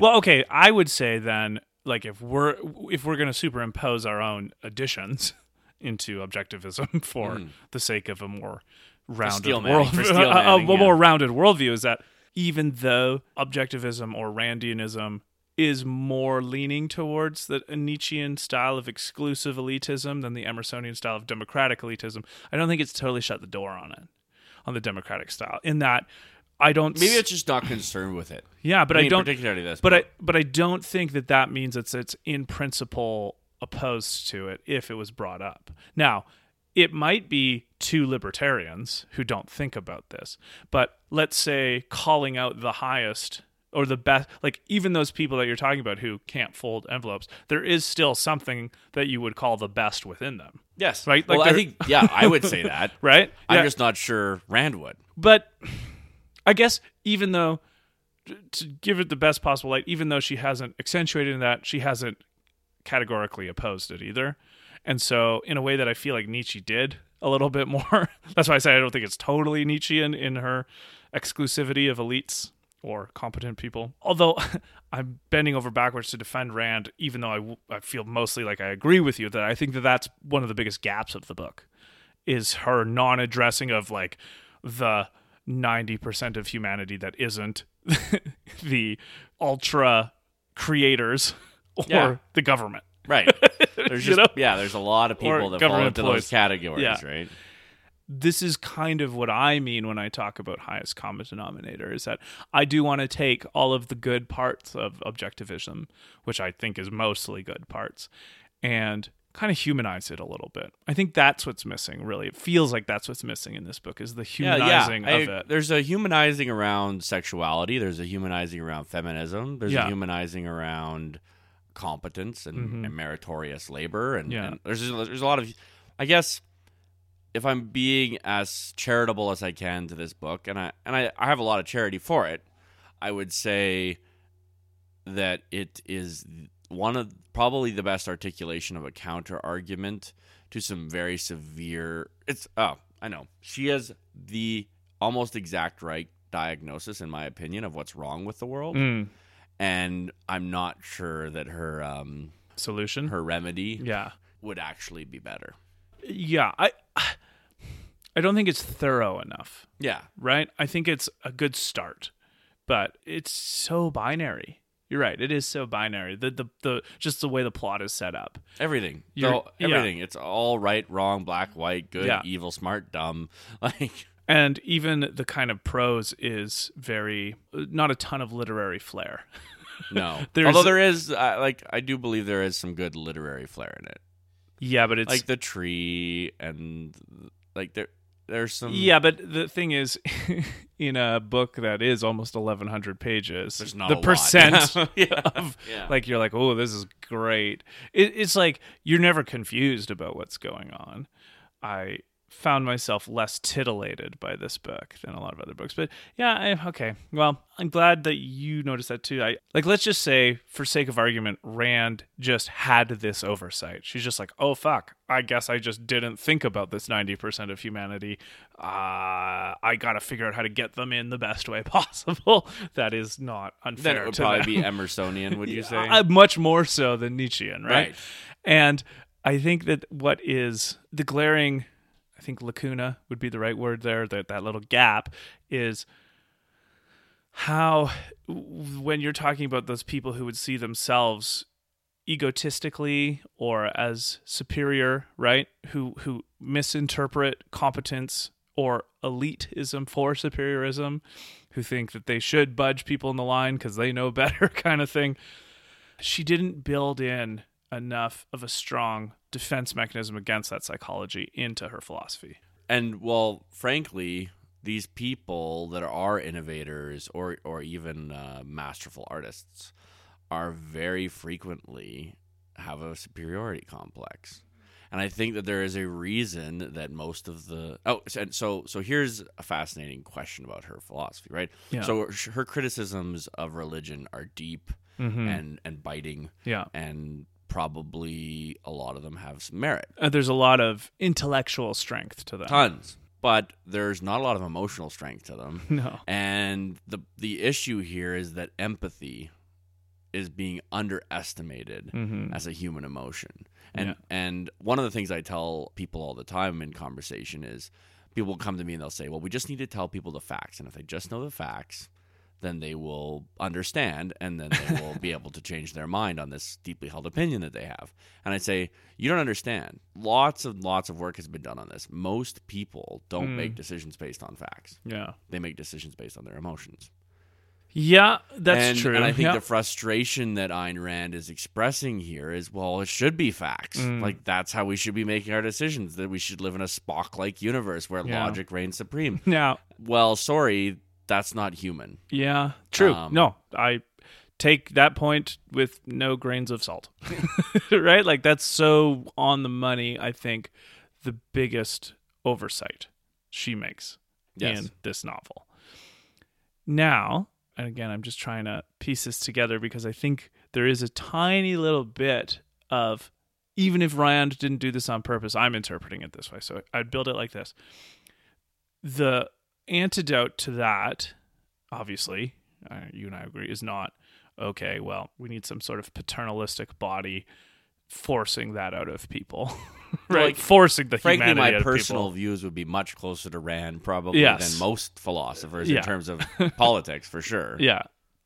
Well, this is kind of the society's and the powerful people in the society's answer to this issue, Oh, right? like well, the, it- the Dr. Ferris it's the and easy the way because it's also kind of what the people want, Yeah. right? And Yeah. this is her criticism, and this is why I actually think her philosophy has stood the test of time, and why it's so interesting to people because there is so much truth in it, Yeah. and it's that people don't want to do the hard work. Right. I mean, this is why Jordan Peterson's so popular. Go clean your room. What a silly thing to say. Like, oh, of course you should clean your room, and yet people just aren't doing it. And if you look at um, the psychology behind this, like we are beings that seek comfort Mm, right? We we want to be comfortable, Right. and yet comfort is often our demise. mm, I think if I had to like boil down my philosophy to one sentence, it Yeah. would be life is hard, yeah. but life depends on it being hard. Yeah. Right? You like actual life, like living. Well, the, is the impossible. evolution couldn't have happened without pressures. Yeah. And light so so that pressure actually produces what I argue is the most beautiful thing in the universe, which is life. Yes. Yeah. So, okay. Here is the convoluted but possible way out of this quagmire, I think, without abandoning objectivism, at least most of it, or all of it, its most important parts is okay, I'm reading this book, I'm getting a lot of facts. Am I just totally turned off? Or anyone reading this, even someone who maybe has lower IQ, no, there's still something being called out of me in this book. Like there is still something where I'm inspired a little bit in some weird way. I think it's mostly in Hank's character that I get that. When I see what Hank does in this book, I'm not like, oh, what a selfish asshole. I'm like, "Ah, that guy's inspiring. Yeah. the way he handles adversity and the way he handles his family and the way he handles all of his problems. I don't think without Hank this book would work no. you know I because agree. i think he is actually the character that embodies the hero that we're looking for with a calling out of me as the reader to want to aspire to that as opposed to as opposed to me feeling lectured like i should be that And I think the reason that he's able to do that is he has enough, not self doubt, because he doesn't really have self doubt, Hmm. No. but he is he cares enough about the the external pressures of living in community, let's Yeah. call it, that he feels obligations Yeah. that I think we all feel, and how he reacts to those obligations are what we find inspiring. Right. Well, and maybe this is undermining to Rand herself in her thesis of this book, but I don't think it's undermining to her philosophy fundamentally is that Hank the most and Dagny a little bit too. Hank is the character that least wants to leave the world. Yeah, he, he seems Right. s- for some weird reason to love it. He is the one who embody he enjoys the pressure. He enjoys there's almost a little bit of gamesmanship he's feeling about all of the regulations coming down on him from the government, but he doesn't want to abandon it. And so I think that's part of the inspiration is that even though Hank has just as much, if not more, reason to want to go to Atlantis and shrug and leave the world, he's like the last one to do it. Now, of course, he does, and it's a kind of a bleak end. It's a very bleak end to the book. Well, But I maybe, think- and, and I think she does that on purpose because, like, he's the hero we all want. And Yeah. he's the hero who who is willing to keep fighting the good fight. But even he has to. But even give he up. has- yeah. Well, and I mean, like to be fair, maybe to the narrative, there would be an extreme end where you just can't, like, you just can't function in the world anymore. well, like it's too hard. It's not just fair to the narrative. Like this is the most interesting thing about her philosophy. It happens. Yeah. It has happened. Right. It will happen again. People quitting. Oh yeah, like look at Argentina. So Right. like in the early 1900s, Argentina was on track to be exactly the same size as Canada economically, to be a powerhouse. They called it the Paris of the of the West. Uh, they, well, they called Buenos Aires the Paris of the West. And through poor government policy and corruption, they now are what they are, and Canada is what it is. And this can happen. It can happen anywhere Right. and it happens because economies are not i mean there are rules that reality has rules Yeah. and if you Yeah, try to true. violate those rules True. the, like there, there are consequences if you jump off a building you're going to Mhm. fall gravity's going to have its way with you Right. there are economic laws that cannot be violated hmm Yeah. So then I guess the distinction I'd want to make, and this maybe is the distinction between Nietzsche and Emerson, is calling out of greatness versus lecturing it out of another person. And by calling it out, I mean this is language that is used in the church, right? Like calling out something in a person, like you find your calling, you figure out. I call it highest common denominator. Like, what is it when someone's functioning on all cylinders?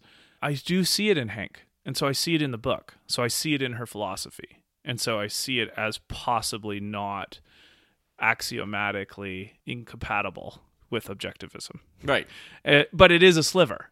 Like it's definitely not the No, main course. yeah, yeah. no and, and I, I agree i think well i think that's the quality that makes it so easy to to latch onto this philosophy is that when people when when you read it you don't feel like it's easy yeah.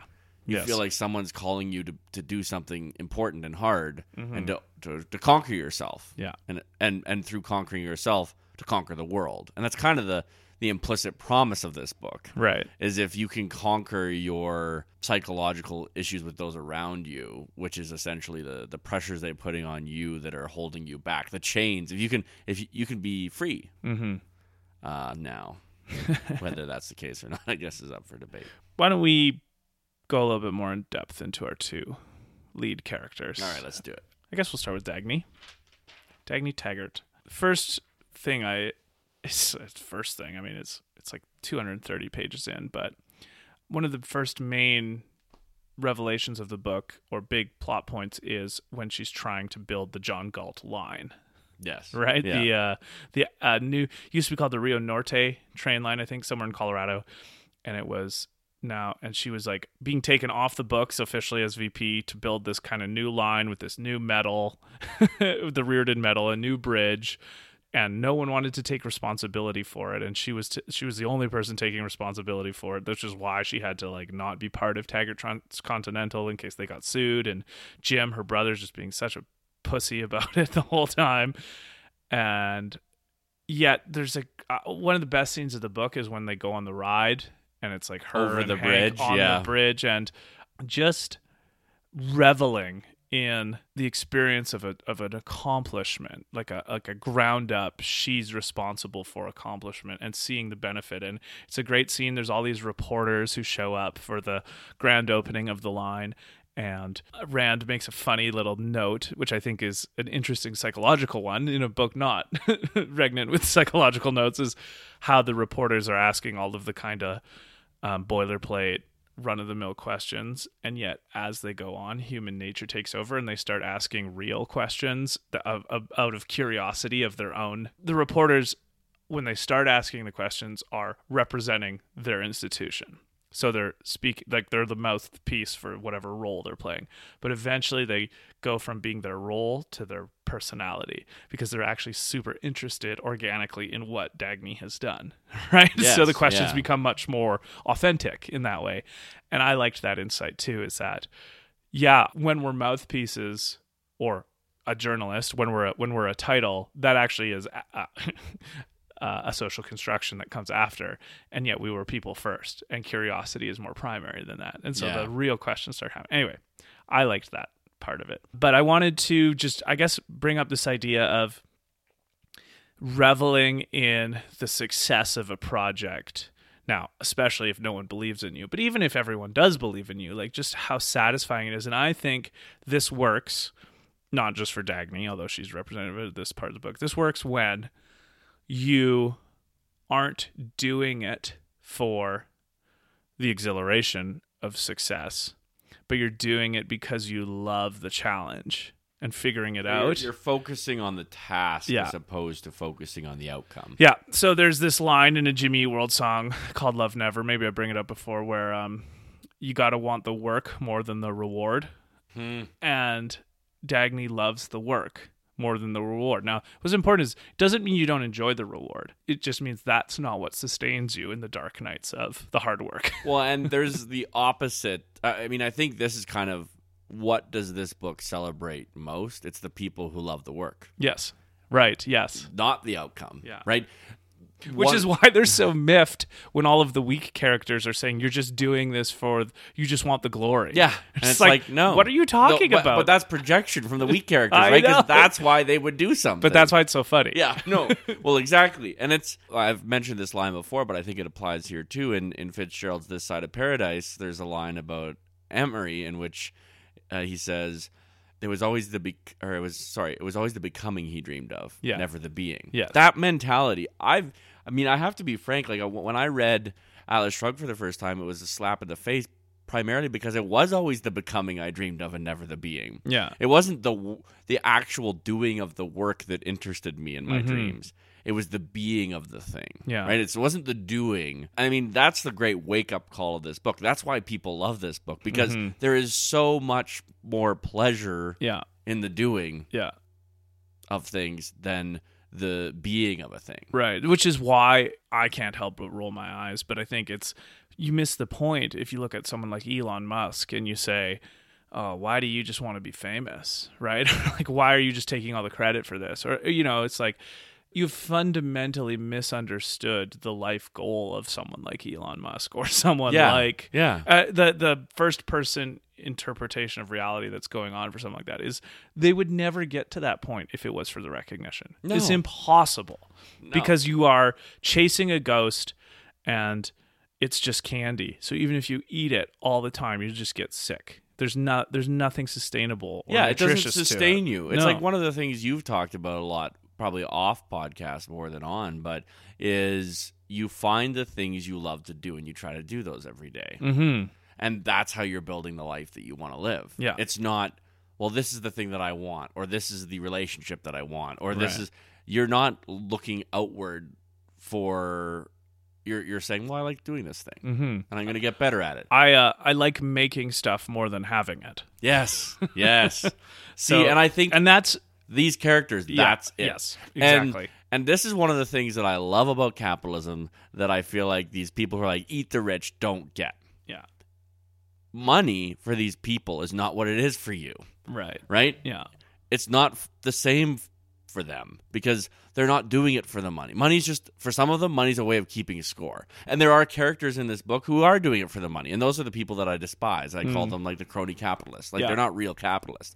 But the people who are doing things for the love of doing them. And this goes to artists too. This goes to like directors and actors, people who love their craft so Mhm. much that they Yeah. that it's the doing of the craft. I mean, I think it's Jim Carrey said once, I wish everyone would achieve their dreams early in life so they'd realize how hollow they are. yeah. Yeah. Yeah. And that is antithetical to so much of our culture right now, which says, you know, pursue your dreams, live for your dreams, go after your dreams. right. Okay. That's Well- the wrong way of thinking about things. I mean, like, and that's David Foster Wallace insight there too, where he talked in a bunch of interviews about how, you know, he spent all this time writing Infinite Jest, and it was a huge hit. Like it was beyond his wildest dreams of success, and yet his life didn't really change that much. Like he got oppressed for a while, but he still like was beleaguered by the things that beleaguered him before mentally.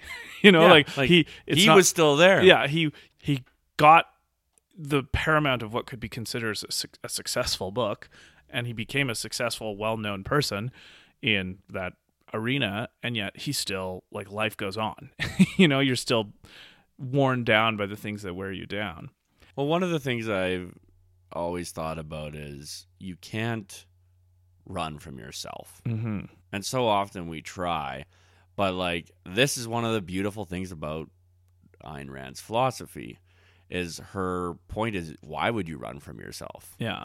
Like Yeah. build yourself up, Mhm. like pursue these things. Yeah, I think that's a the best that is within you. the best that is within you, and then that's what you do. Yeah. Yeah, and I have a personal anecdote on this is that I I grew up I still do, but growing up music played such a central role to my life and I was never disciplined enough to learn how to play guitar until I was 22 and it was only because I really wanted to impress this one girl. Women have a great just- way of making yeah, men yeah. do things. Well, I think who was it? There was some guy on Sam Harris's podcast one time, Lawrence Wright, maybe, who said, "Well, just think about how much culture is made by young men trying to impress young women." yeah, and I had this conception of music and specifically playing guitar and singing that it was okay, I want to be a rock star, right? Like I want to be on the stage having thousands of adoring fans scream my name. And as soon as I started learning and actually playing guitar, I realized that's such bullshit. I don't want that at all. I want to learn a new song. I want to learn how to play this riff. I want to learn how to do this with the strings. And I still enjoy performing and having people in like music when I play it. But I realized that the most successful musicians, the ones who can sustain a career and actually are beloved, are the ones who care so deeply about their craft and how they do it and what they're working on and how they get some joy out of the music that isn't dependent on other people's adoration. yeah. you know? And Uh, I think that insight, I, I don't think we can overemphasize the importance of what Right. you just said. I don't I don't think it's possible Yeah. because I say this from a personal anecdote myself. Nothing but misery will come Mhm. from any other way of living. yeah.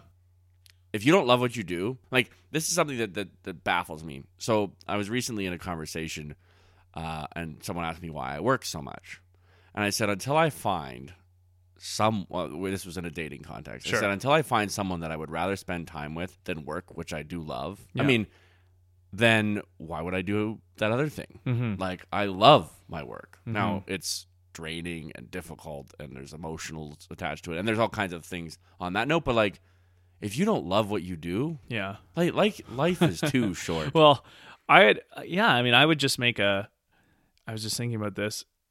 Jimmy World, talked about them lots. Same four guys since 1995. They're not super famous. They're known, but they're not super famous. They just keep making great songs. They work hard. They're not really partiers. You know, they, they probably maybe drank a bit more when they're 20s, but they're in their 40s now. And they're, they're just, every interview, they're clearly committed to their music and to each other and their songs are so thoughtful, you know? Compare that to a band like Motley Crue, right? Who just crashed and burned like so many drugs, just the kind of stereotypical rock and roll life. Their songs are fun, but there's no depth to them at all, right? Girls, girls, girls, or, you know, Dr. Feelgood. Motley Crue, I mean, I don't know, and I, I only know really Motley Crue from the Netflix movie and a little bit of read about them, but they're a band that's like was in it for the auxiliary reasons, right? Like the drugs, rock and roll, sex, shallowness, superficiality of the rock star life. They were around for like a decade and a half, and they're not going to have a lasting impact on music or people's soul- souls. they're not going to have a lasting impact on people's souls. Which really should be what an artist is trying to do, I, I would Uh, argue. Jimmy World will, and lots of other bands will that are maybe not as flashy or in your face. Dagny is not as flashy or in your face as Jim or other purveyors of the more auxiliary parts of the job, but she makes an impact on all those people at the line, and she makes an impact on all the people in the. Everyone knows who the real brains and heart are in Taggart Transcontinental, right? So those hidden ma- majority that aren't referenced at all in the book, they know who their hero is too. At least we're led to believe, and I think that there's a real life parallel there. Yeah, you I know? like that. I- I think I that's a that's an insight that I hadn't articulated that you brought out, which I just love. But you feel right, Oh, one hundred percent. Like I, Yeah. I, I think you've even articulated something that I've not been able to articulate to articulate to myself why the doing of the thing needs to be Mm-hmm. the whole point. Yeah. Well, I I was talking to a friend about our podcast actually one time, and it was like it's fun when people like it and listen to it, but like that's the candy, and the meat and the potatoes and the vegetables is the reading, note taking, recording, editing, Yeah. and you can't live off the candy. You have No. to live off the meat and the potatoes. So like that's the exhilarating part, and it doesn't mean you demonize the candy. It's just moderation, right? So Yeah. anyway. Yeah. Okay. She has some of the best lines in the book, but probably my favorite Dagny line is when Lillian is around her and Hank at a party, and Lillian is Hank's wife. And Lillian is uh, one of the great themes of this book is all of the people who are trying to hint at something without directly saying it. Like there's no clear concise language for all of our weak people. They're all like hinting and euphemisms and half measures and double talk and all that kind of stuff. And so Lillian is humming and hawing, nibbling around the idea that maybe Dagny and Hank are having an affair, just like passive aggressive comments, etc. And just this awesome line that Dagny says Mrs. Rearden, is this the manner and place in which you choose to suggest that I am sleeping with your husband? Yeah. so her lack of mincing and so like that i think that line is representative of probably my favorite part about dagny and hank too and all of the strong characters so we might as well just talk about them for them all is that none of them euphemize or use unclear words or language they go straight to the heart of the matter and i admire that greatly and do you have any thoughts on that specific scene or like why Dagny is so like that and what it might be saying about this more philosophy more generally? Hmm. Which part of objectivism that aspect of Well, I think that clarity that- taps that, into. um, that's more taking full responsibility because she's taking responsibility in that moment. But she's saying, "Are you? Do you want to take responsibility for what you're for what you're actually doing right now? yes, Because if you do, Uh, I'll play ball. Yeah. But like, just be aware that I'm going to play ball, and like, I don't play games by your rules. I play games by my rules, and Yes. it's not going to be fun. Yeah. Right. So I like that, and I I try to live my life that way. Sure. But I mean, again, I think the disconnect for me is it's like this is not how a real person would live. Would someone be feeling guiltless about committing adultery? well, I don't think Hank feels guiltless. No, he doesn't. But well, Hank, but he well, he doesn't feel guiltless until he sees how much better Dagny is than Lillian. yeah, and, And then, then he feels he- guiltless. Eh, well, then he feels bad. justified. He feels Yeah. justified, and th- Yeah. but there's a difference between feeling justified and guiltless. I think, yeah. and yeah, I just they're too perfect. Like people, the that bothers me a little bit. Like Okay. she's too perfect in her in her. You know, it's it's kind of like you know when you're lying in bed and maybe you've had some kind of confrontation with someone. You then you're like, oh, I should have said that. yeah, It's right. like she always says that. yes. Like in the, in any given True. moment. True. Well, yeah. Okay. So there's a perhaps there is an unrealistic I guess um, expectation of people in the moment. My suspension of, mi- of disbelief is like I Can't go that hard. I, I can't go that far. okay. yeah. Well. Okay. I'll frame it a bit different then. So I'm working through this idea of why do all the dirty little secrets of people's lives have to be dirty little secrets? Why can't they be dirty normal truths? and so I this is much beyond even this book exactly, but I was just even thinking today because I'm starting to work on this idea in an essay about maybe we're not post truth, but we might be post irony right. in our society. And obviously, this all kind of comes from the 2016 election and Trump and all of that kind of stuff. And I feel like I had an insight today where, just when I was writing about it, I feel like Trump. Maybe this has been talked about him, but I haven't heard it very much. Is that I don't think Trump. you know how they say like he says it like it is. I don't think Trump says it like it is exactly, but I do think he says it like he is right. and there's no gap between what you perceive of him on the TV and what he's really like when he's not on the TV. And so that is what I think people like. people like and won him an election essentially is the gap between what people thought Hillary Clinton was like on screen and off screen was so huge and uh, I'll develop this more but basically why irony works on someone like Clinton and it wouldn't on Trump is that irony actually highlights that gap and puts light on it and shows you what that person tried to keep in the dark. Yeah. So parody and irony and sarcasm and satire do that.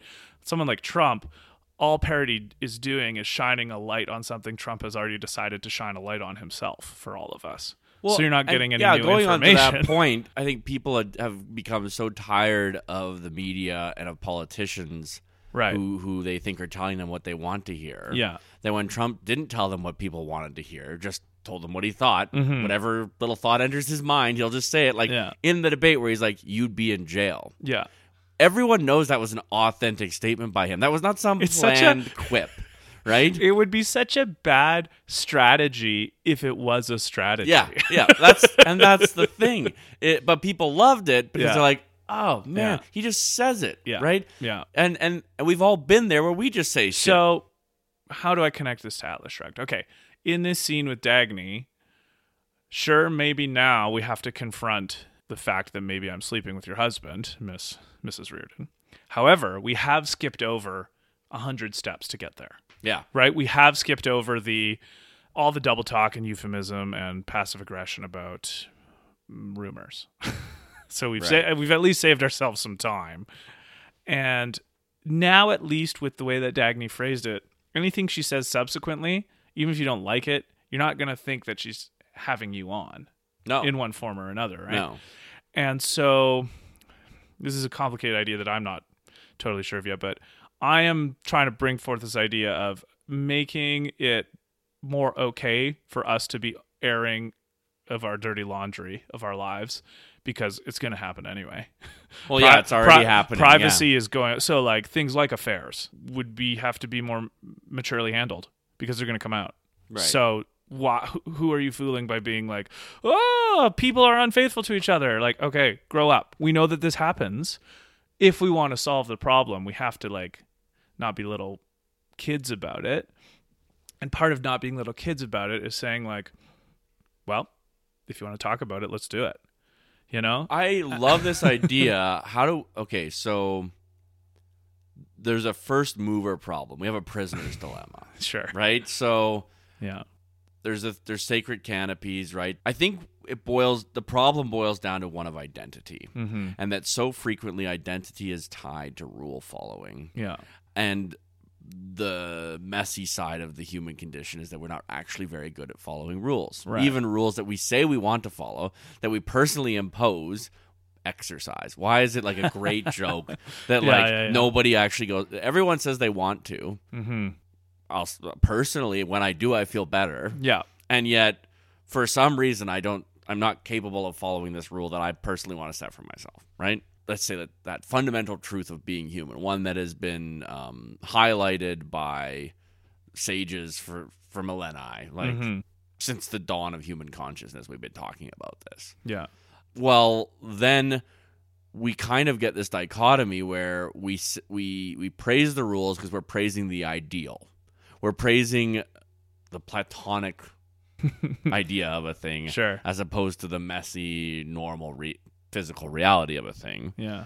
and if we stop pra- i think there's a belief that if we stop praising the platonic ideal that we won't keep trying to strive for anything where will we be going what will our direction be Yeah, the but yeah, so I guess the more modest piecemeal stuff is uh, potentially less inspiring to people. I think so. And if we're all like, "Oh, let's be our just most authentic selves," like some of it's pretty embarrassing. Yeah, but? I- and but not I- embarrassing in the in the sense of oh the shame, but it's like, well, that really shouldn't be. Why are we even talking about that? Right? well, because I th- I I guess I would say that I, why we should talk about that stuff is it it brings it is more grounded and it it's more honest about what we are. So it's not going to be as startling when we're clearly crash and burn Okay, so when we're trying my- to pretend I- more than we are. And I think what you're getting at with this, and I think it's incredibly noble and right, is okay, so right now, things that we are ashamed of are being used against us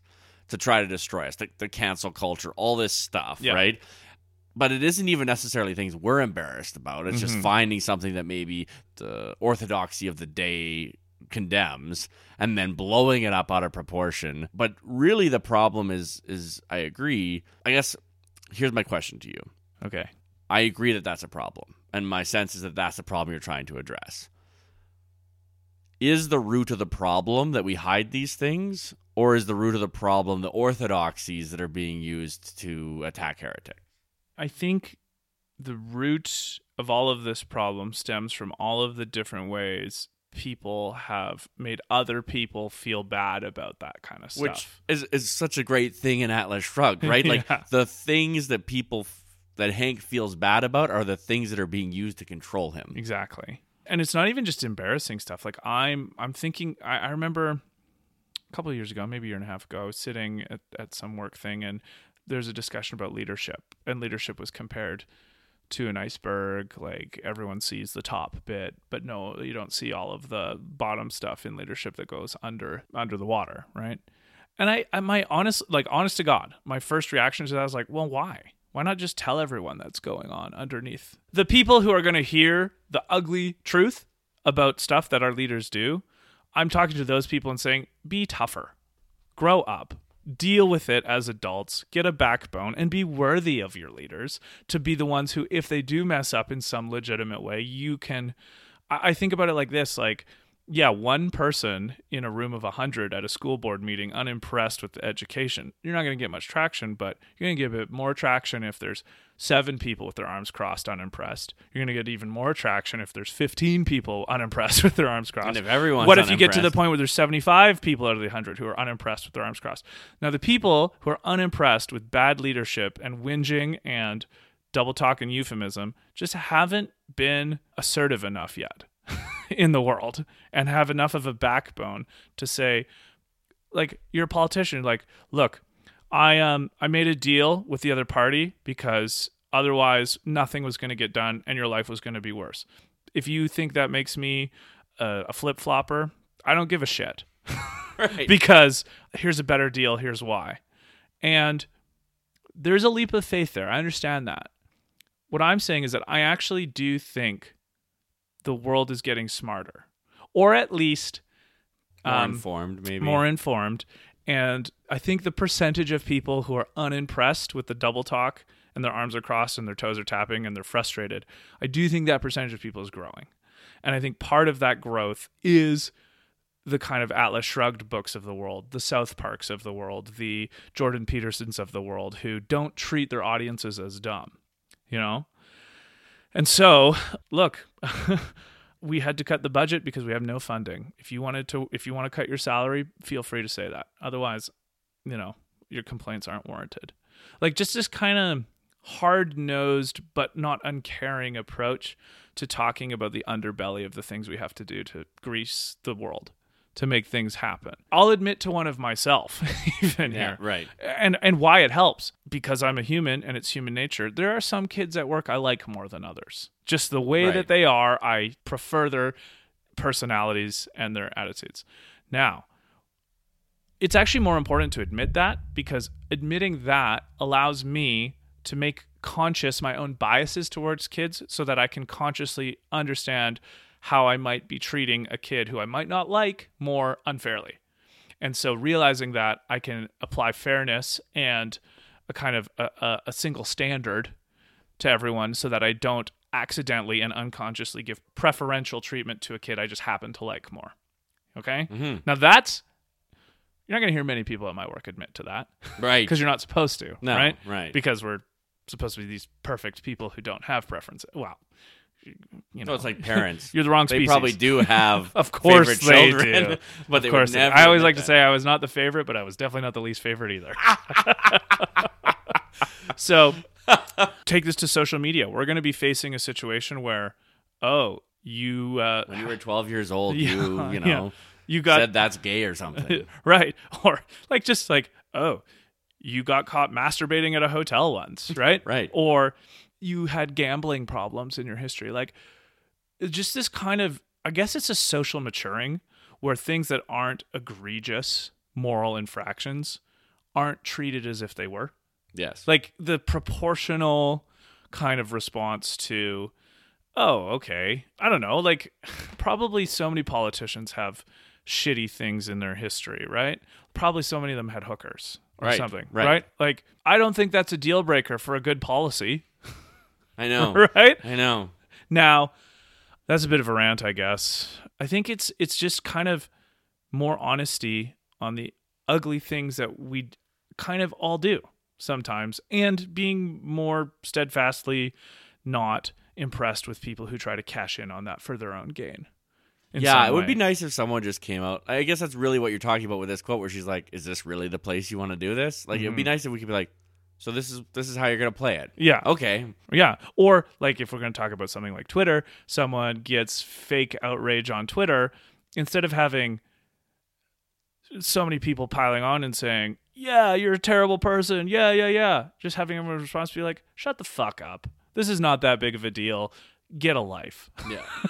like and just having imagine because I guarantee you there are just as many people who feel that way as who feel outraged or are jumping on or getting virtue signaling brownie points or whatever, right?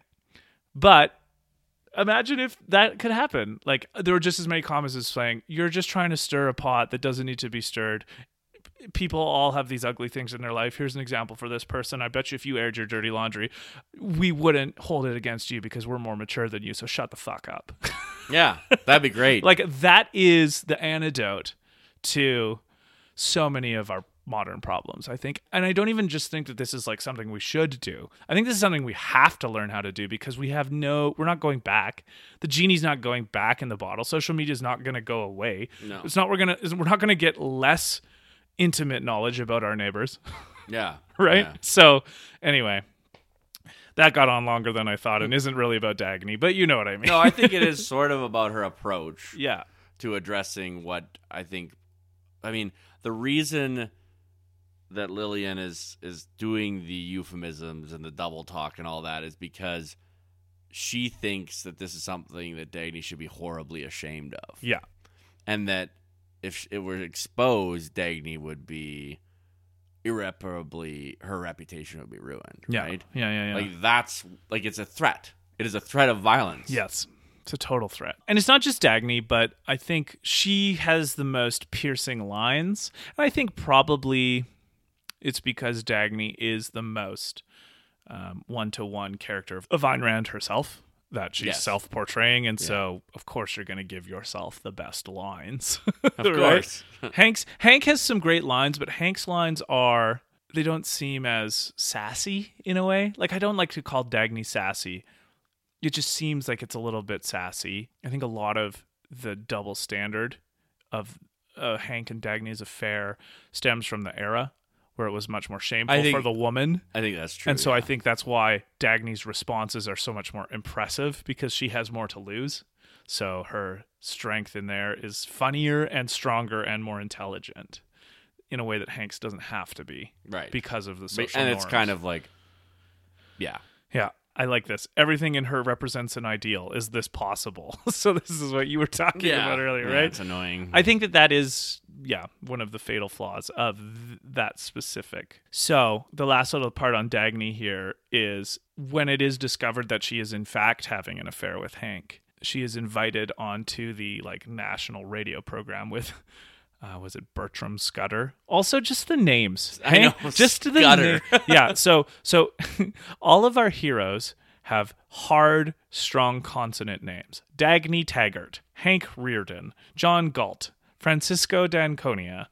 All of our weaklings have soft uh, consonant names like Floyd Ferris and Wesley Mouch and Bertram Scudder and and um, what was the um, writer Balph Eubank, right? Just Yeah, like yeah. so, like even by the names, you can tell who you're supposed to like or not. So anyway, probably my favorite Dagny moment in the book is that she's invited onto this radio program to be basically interrogated and Im- again implicated, but not accused of being in an affair with Hank. And it's actually her that reveals to the world, I'm having an affair. I'm his mistress. And it's owning her own decisions and she's proud of it. and, she's proud of it. Yeah, and so it's kind of like that line from Game of Thrones in the very first episode when Tyrion is talking to Jon Snow and Jon Snow is kind of a little bit annoyed that he is known as the bastard or I can't remember exactly, but he's it's a weakness, right? And Tyrion tells him, "Take your weakness and use it as a breastplate." Then no one can hurt you with it. There's a there's a great uh, line in one of my favorite songs by Stars. Uh, it's called um, uh, "Hold On When You Get Love and Let Go When You Give It." But the line is, uh, "Take the weakest thing in you and beat the bastards." Yeah, yeah, yeah, yeah. And uh and I mean that's also I think in Eight Mile in one of the rap battles, uh, Rabbit or you know Eminem talks about how he has no money and he's worthless. So what are you going to make fun of me now? yeah, I, I'm still here and I'm still smart. yeah, like I still have these qualities. And I like that kind of radical ownership, radical self ownership of your own decisions. And again, maybe this is an example of what I just talked about, right? Like she she is not embarrassed or unforthcoming about her own decision making in her life. And like that's admirable and I'm like even when, there's some things in I've done in my life that like I've never done anything super terrible or super immoral, but there's a few things I've done where I was like, I don't know if I'd want people to know about that. Right. You know? So there's something really admirable about Dagny and her approach. I don't know.